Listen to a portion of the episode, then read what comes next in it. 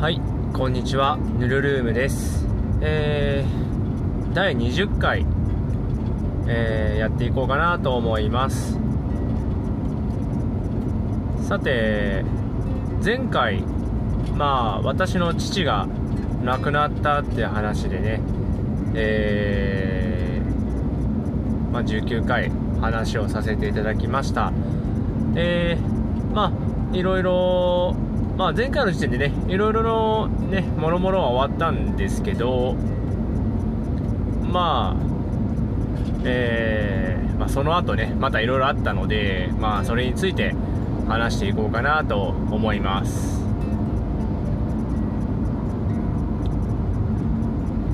で、まあ、ちょっとね、えー、そこから離れるんですけど、まあ、僕についてが1つ。そしてあ私姉が1人いるんですけど兄弟がね、えー、まあその姉について1つ、うん。まあ、それに絡んで母についてみたいな感じになっていくんですけど、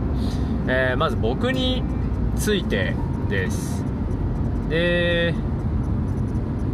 まあ多分何回かねそういう話はしたと思うんですけど僕友達いないんですよ。あのゼロって意味じゃないですよ。そのおそらく一般的に言う、えー、なんていうのかな友達の数で言うと多分かなり乖離しているはずです。少ない方ですね。えー、でまあそれはまあまあまあ関連するというかあもともとあんまり興味がなかなかったというか思考が内向きというかまあ言ったらネクラなわけで、まあ、ずっと1人でいたので、まあ、それもあってそんなに、まあ、友達はいないんですけど、まあ、大学に行って拍車がかかったことがあって、えーま、それがその自分で、ま、全部をこなせたらそれが一番最善であろうっていう考え方があってまあ、それもまあいろいろあったわけなんですけど、えー、まあ、孤立しているというか孤立するようにするようにというか割と冷たい感じの人間だったわけですよ、うん、でもちろんその親しい友人とかとはね喋、えー、ったりはするんですけど、まあ、かなり思考は極端に傾いてました、うん、でまあそんな状態で僕は自転車に出会ってで、まあ、自転車乗っていく上であ自転車で遊びたいなっていうことで1年間休学してアメリカに行くぜみたいなことになったわけですよ。で1年間まるまるアメリカに行くってわけではなくてまずお金作るところから1年かけて、えー、やるということでまあそのまあその時の思考回路もかなり極端であじゃあまあ家いらないから家は引き払おう。まあね家賃もったいないですから。ででバイト先がね、まあ、それでもいいということだったので、まあ、まあ、家じゃあいらねえっつって家すっ飛ばしてでその時に、え、持ってたもんもほとんどほぼほぼ全部処分して、えー、かなり身軽な感じにしていったんですけどまあねさすがにそんなところまでやるやついないですよね。だから僕はあ約1年間家がない状態でテント生活というかね してたわけなんですけど。で、まあ、お金も貯まりまして、えー、ビザも取って、え航空チケットも取って、で、保険も何万払ったかな ?6 万とか ?6 万か8万円ぐらい使って保険に入って、その旅行中のね、えー、事故とか、まあそういうものですよ。で、えー、まあそういうのもまあ全部準備をし終えて、で、まあその中でも、大学のまあ、研究室のせ、まあ、教授というかは別に行ってこいみたいな感じだったんだけども、まあ、一応大学としてはそれを賛同はできないよみたいなその木の実ねその身一つでアメリカ行って自転車で遊んでくるぜみたいなのはちょっと大学としては止めるよねみたいな話でいろいろまあお話をしたりとかしていってより僕の中でのその極端な思考がね傾いていってたんですね。でまあ実際にはねアメリカに行ったとはいえまあ2週間ぐらいの滞在で帰ってきてえー、まあ、その後は、えー、親戚の家に転がり込んで、まあ、復学するには住所いるんでもちろん、えー、実家のある宮崎の住所じゃもちろんダメなんでもう一度部屋を借りなければならないと。でもちろんこのアメリカに行くって言ったら僕が言い出したことなのでそれに関わる費用は自分で持たないといけないっていうのがあったのでいけないと思っていたので、えー、その居候先で、えー、深夜のアルバイトをやってたんですね。まあ言ったらあのー、運送屋さんの、え夜の荷物をさばくっていう仕事ですね、えやってました。はい。で生活リズム全く違うので居候先にもねまあ確かに迷惑をかけてはいたんですね。あの居候先の朝ごはんが僕の夜ご飯みたいな。昼夜逆転するので夜ね。えー、ていうかな？9時ぐらいから翌朝6時ぐらいまでやるのでまあ昼夜逆転するんですけどね。なので、まあ、朝ごはんを一緒に食べて僕にとっての夜ご飯その後僕は寝て昼ご飯は自分で好きなようにやってで夜、えー、居候先の人がみんな帰ってきてご飯を一緒に食べて出発すると。なので結構生活リズム違ってね。まあでもそれでもいいよということだったのでいたんですけどその時に、まあ、ちょっと実家とのあ金が悪くてもういいからお前帰ってこいみたいな話になったんですよ。でその時いやなぜ僕がこうね、え、居候してここで働いているかといえば、えー、僕の責任においてやったことによって来,、ね、次来年の復学にお金が必要だと、うん、でそれを自分の責任において、えー、また稼ごうとしているのになぜ帰らなければならないのかと、え、いうことですごい反発というか電話でまあ喧嘩みたいな感じで母親とねしてああもう知らねえってなってそこで。じゃあもう俺はもう自分の責任を果たさないぞと。お金は全部出してくれって言って。ということでまあ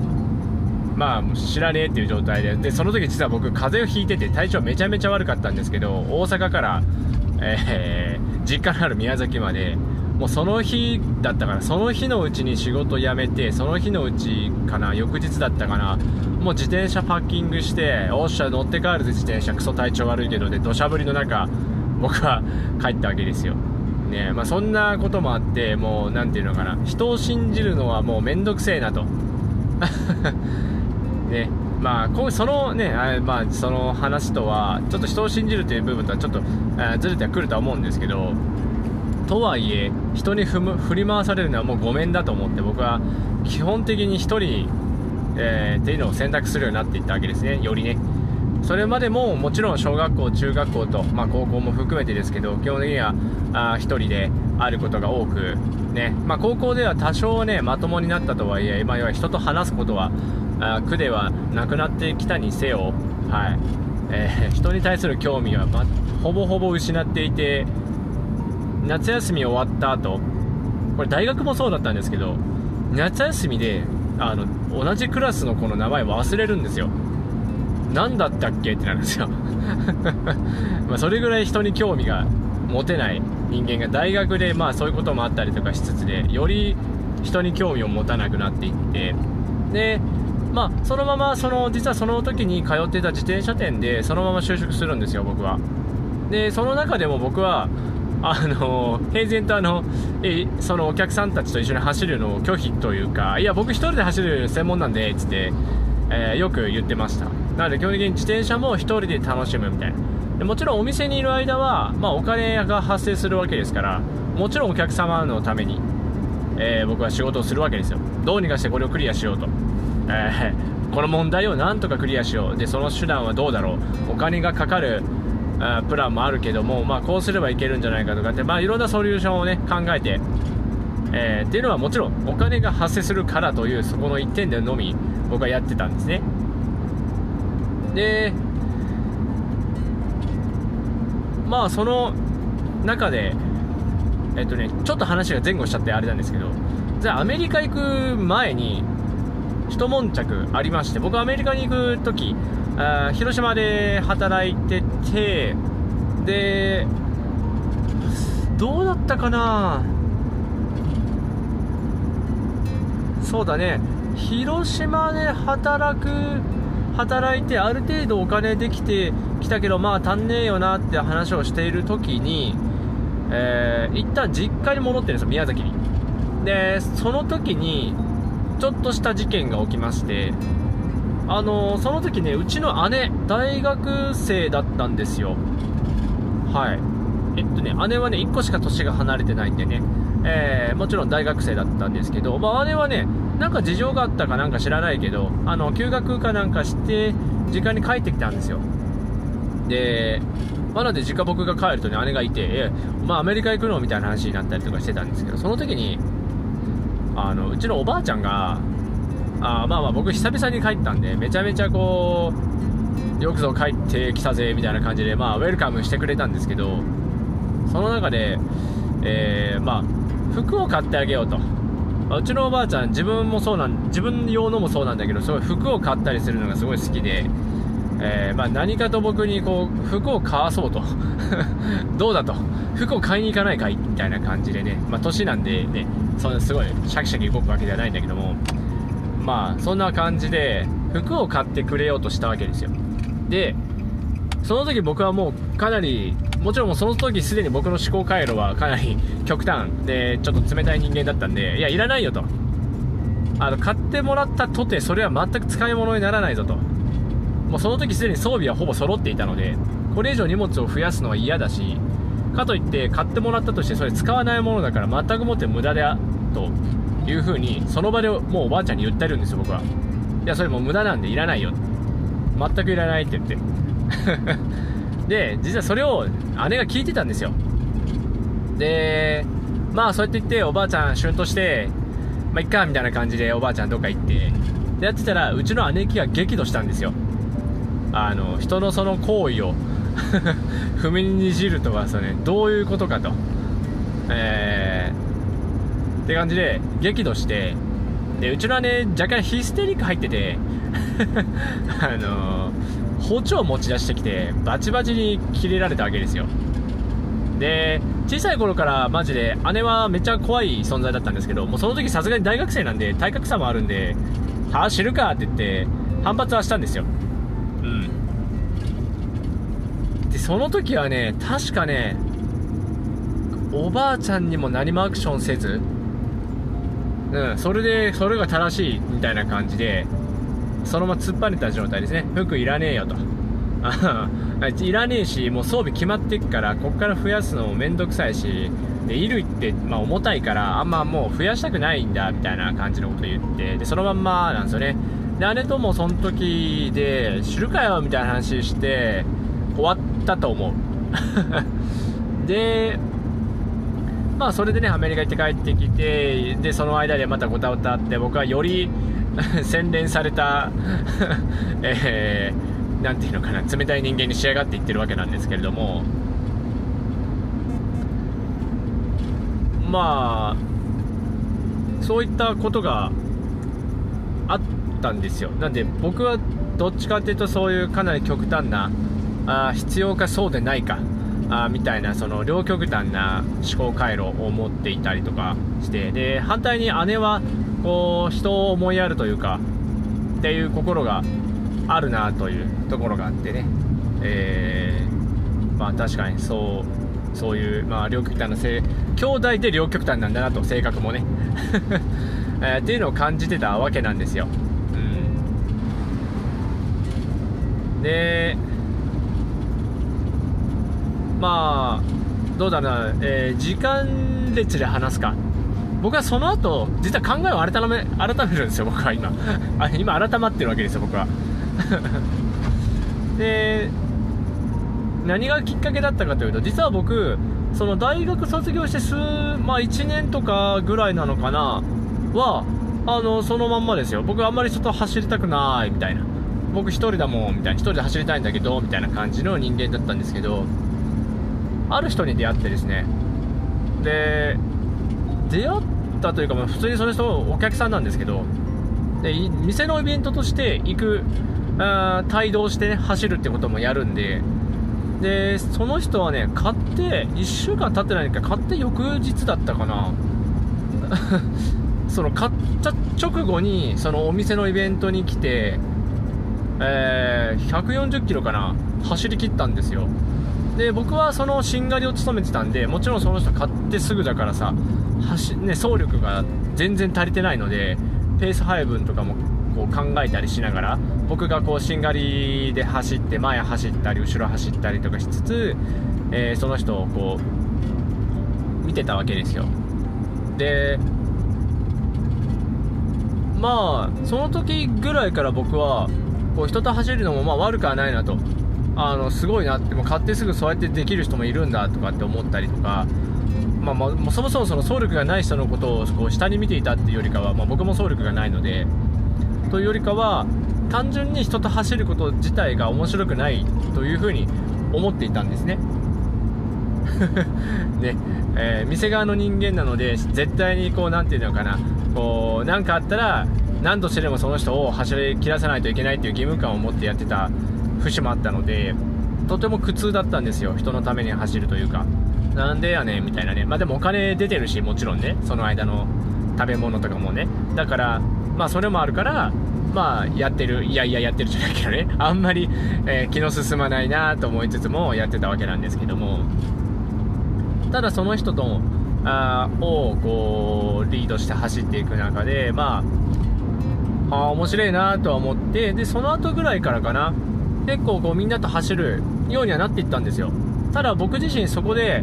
大きく思考が変わったわけではなくて相変わらず1人で走った方が確かに楽しいと、まあ、ただまあ時々人と走るのもいいかなぐらいで走ってて。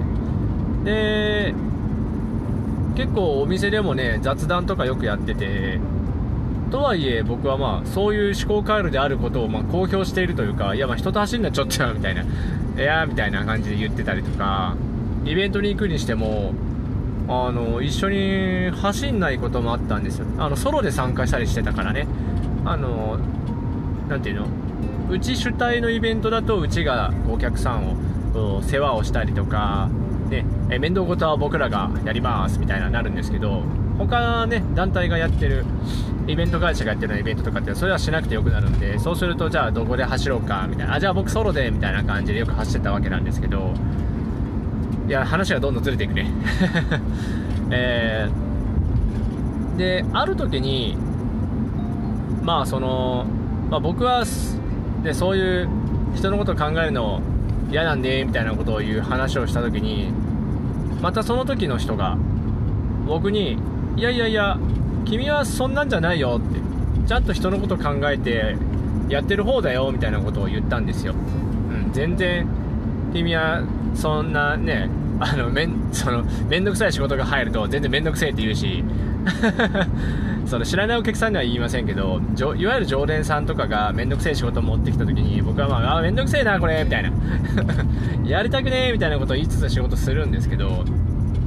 で僕はそれを本当に本当にやりたくないから本心で面倒くせえって言ってるんですけどでもまあその人が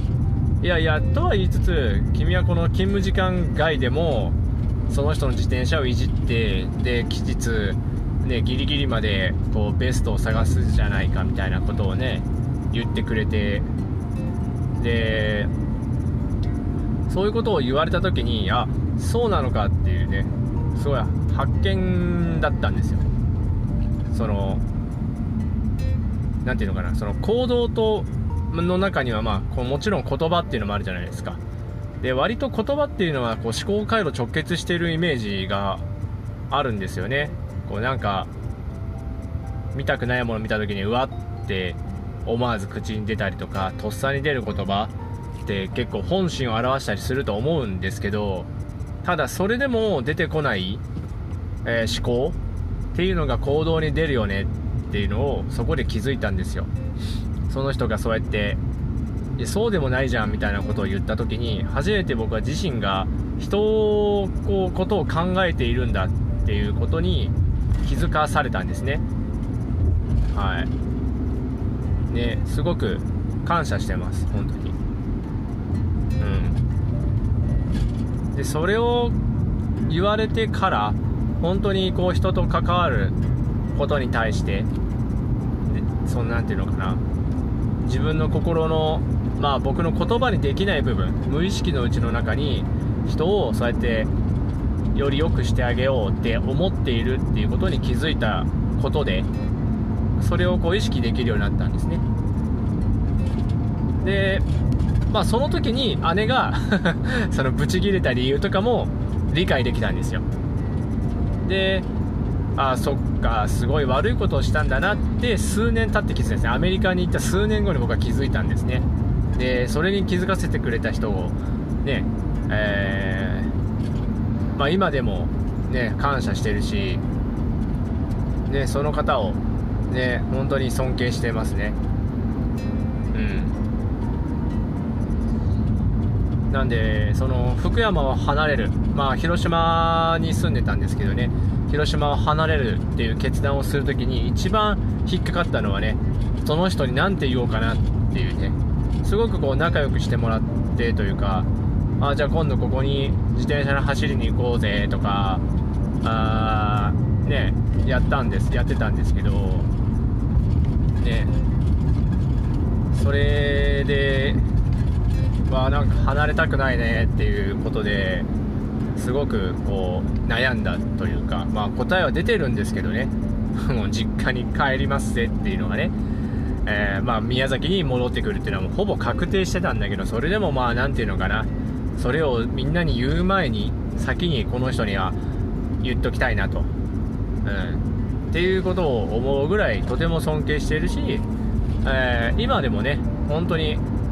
ありがとうっていうね感謝だよなって思う、ね、さてそういう感じで僕は今までこう仕上がってきたわけですよ。暗黒のね冷たい えー、思考回路からその人の助けによって本当はそうじゃないよねっていうのに気づかされてでそれに気づいたおかげでちゃんとそれも僕の意識化無意識じゃなくて意識化に引っ張り上げることができたんですけどでまあ父親が亡くなりましたよと。はい。で何て言うのかな。僕が宮崎に帰ってきてから、うん、まあ、実家によく出入りするようになったわけですよ。その時ぐらいから少し違和感は感じたんですけど、その僕の姉が、なんていうのかな、僕になってたんですよ。思考回路が。反転してたんですね。なんていうのかな、冷たくなってたんですよ。で本当にこれはつい昨日一昨日の話なんですけどあのー、僕仕事が今日まで休みなんですよ昨日今日まあ連休3連休世間はあるけど僕は2連休だったんでねえー、まあ日月あ違うな日月か日月と休みだったので日曜日に夜。あ金曜日だね。あ土曜日か。土曜日の夜に仕事が終わってあ実家に帰ろうっていうとこでまあ母親もねあの大変なのであの病人なのであの帰って何かやることがあればそこにいれば、ね、できるからあじゃあ実家に帰ろうということで準備してたわけですよ。20分も喋ってんな、まあ、今回長くなってごめんね、えー、でそういうことをやってる間にあのー、親戚から連絡が急に来たんですね。今電話行ける？みたいな。で僕はその車乗ってたからすでにね、もう実家に向けて出発しようとしてたところだったんで、あーっと、ちょっと待ってって言って電話止め、車止めてね、電話取ったんですよ。で、そしたら、まあそうやってで、突然電話が来たから、まあめんどくせえ事案なんだろうなと思いつつ、えー、何ですか？と聞いたら、うちの姉が、その母親にかなりひどいというか、ーん、なんだろうな、意思表明をしたと。でそれについて母親がまあへこんだと。いう話を聞いたんですよ。で僕も姉も今は宮崎市、まあ、つまり実家がある場所とはちょっと遠いとこに住んでるわけなんですけれどあのー、まあ、僕はもうあの仕事も辞めて今年以内で、まあ、あの実家に戻るんですけどで姉もね同じなんです。姉はね今学校に行ってるんでまたそう大学ではない、まあ、学校に今行ってるわけなんですけどあそれが来年までなのかな。でそれを終えて実家に帰ってくるという予定で動いてるわけなんですけどその時にえー、まあ、姉がね母親にその実家に帰ってきたとしてその何もできませんよみたいなことを言ったんですよ。その面倒は見れませんと。でうち今実家には母親とおばあちゃんがいるんですね。母方のねおばあちゃんね、えー、がいるわけなんですけれども。えー、まあそのおばあちゃんも最近認知症が軽く軽くというかちょっとずつハードになっていってる段階でまあ別にねほとんどのことはまだ自分でできるわけなんですけれども外に急にさなんか出ていったと思ったら帰ってこなくなっちゃったりとか時々あったりとかするんですけどあまあそのおばあちゃんもある程度の人の目が必要でありで母親もあの何ていうのかな手術をした影響で食べ物がかなり食べづらいんですね。うん。なのでかなり食事もすごい時間がかかってしまうしでそれに加えてですね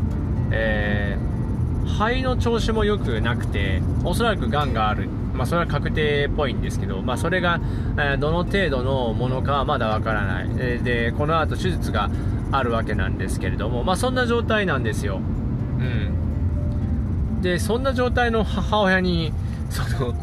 まあ、たとえこの私が帰ってきたとしてもその母親ね、まあ、母親のことやおばあちゃんのことについては私は全くノータッチだと。なんでかって言ったらえー、つまり就職してしばらくは激動だと。もうねいろんな生活様式も変わるだろうし実家に帰ってくるわけですから。あまあその辺りのことも含めて全く世話はできねえぞと。いうことをこう言ったわけなんですよ。っていうのがねこう実家に帰るぞっていう時に電話がかかってきてそういう話を聞いたんですよ。で僕はその時に本当に愕然としてあのー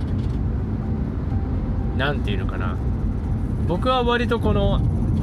いろんなあ必要なさそうな知識とかをこう 見たり、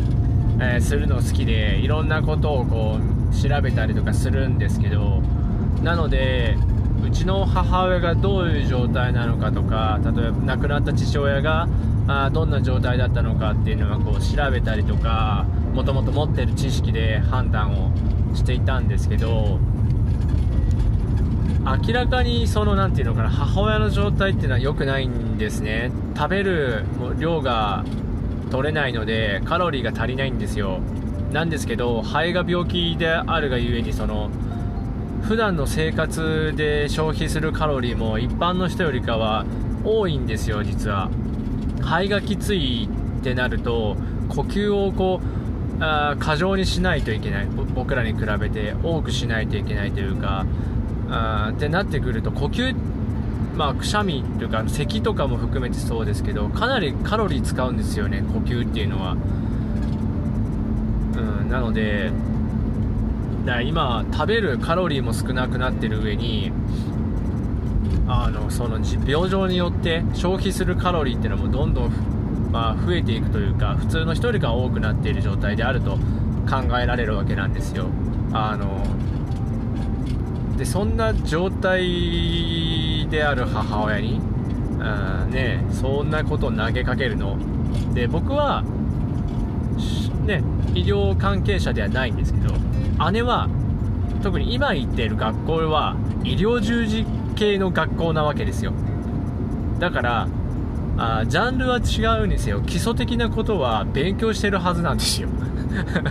だから何て言うかな僕よりより専門的に知っているはず。でそれを事実として知っていながらそんなことを言うんだっていうのがあってとても僕は今今というかその話を聞いた時に愕然としたんですね。ですごくこう何て言うのかな。姉について僕はびっくりしたんですよね。で人のね行為をこうかなり厳しく冷たく突っ張れた僕に対して、えー、包丁を取り出してぶち切れたんですよその時。うちの姉は。そこまでする姉がそこまでしていた姉ですね。がそういうことを言うのかっていうのにすごくびっくりしてそのどうなってんのかなっていうのを正直に感じました。ね。本当に。だから何て言うのかな。人それぞれね考え方はあるとは思うんですけどうん。なんだろうな。自分のことを優先する必要はもちろんあるんですよ。でそのそれぞれ人生がある中で誰が主体なのかって言ったら自分自身でしかないわけなんでもちろんあ自分を優先する必要はあるんですけどじゃあ ある意味分の悪い戦いを強いられている。しかも身内ですよ。何だったら母親に。いや自分優先なんでって言える人間ってどれぐらいいるんでしょうね。ねいるとしたらそれはかなり冷たい人間だと思うんですけど。ね。それはもちろんなんかすごいお金いっぱい稼いで治療費は出してやるぜははぐらいのだったらわかるんですけどそうではないですからね。なんでかって言ったら30過ぎてまだ学生やってますからね。もちろんそのアルバイトみたいな感じでお金は稼いでるにせよね 自分を客観的に見てねそのそんなこと言えるんだなっていうのですごいびっくりしました、うん、で僕にとってこの思考の転換のきっかけがをくれた人がいたようにもしかしたらあれにも何て言うのかなそういう思考になるきっかけを与えた人物がいるのかなって思ってあああれはなんかそういうなんだろうな結果的に良くない思考に至る至っちゃ至るきっかけがどっかであったんじゃないかなと思ってなんとなく悲しいなっていう気持ちなんですね。うん。まあ姉もねあの体調がいいわけじゃないんですよ。体なんだろうあれ病気でいいんだろうな。あんまり詳しく聞いたことはないんですけど。あの姉もちょっと体が悪いんで。だから、まあ、家族で健康なの僕しかいないわけなんですけど。う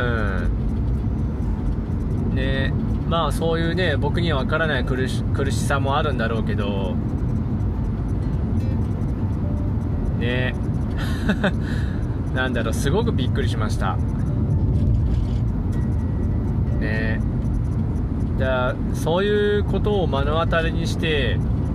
すごく本当に僕の思考をね転換させてくれたその人にその改めて本当に僕に付き合ってもらってよかったあのありがとうっていうのをね感じました。ね。だからねその後そう自転車店を辞めてえー、でその後 NPO 法人に入って給料出ねえってなってなんやねんこれって言って仕事辞めたい。で 収入ゼロになってでも奨学金を払わないとみたいななってえー、すごくへこんで数ヶ月を過ごしてその後拾ってくれた会社もああんまりいいことにはならず。僕は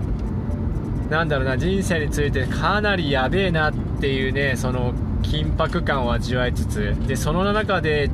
母親の病状というか母親が悪い。でその後父親ももちろん悪い。でその後父親がねあっという間に亡くなってしまって。うんね、そんないろんなことがあってでその中で僕がまたその何て言うのかな冷たい思考回路に戻らなかったっていうのもやっぱりその時のね僕の思考回路を転換させてくれた人の存在が大きかったわけなんですね。で、まあ、その時のお客さんたちとかもちろんそのねきっかけを作ってくれたその人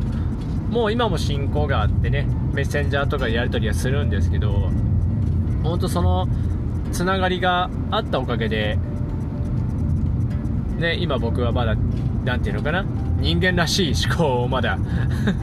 維持できてるんですけどね。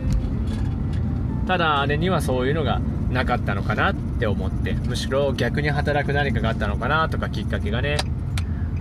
って思ったりします。うん。もともと姉はねその人のつながりというか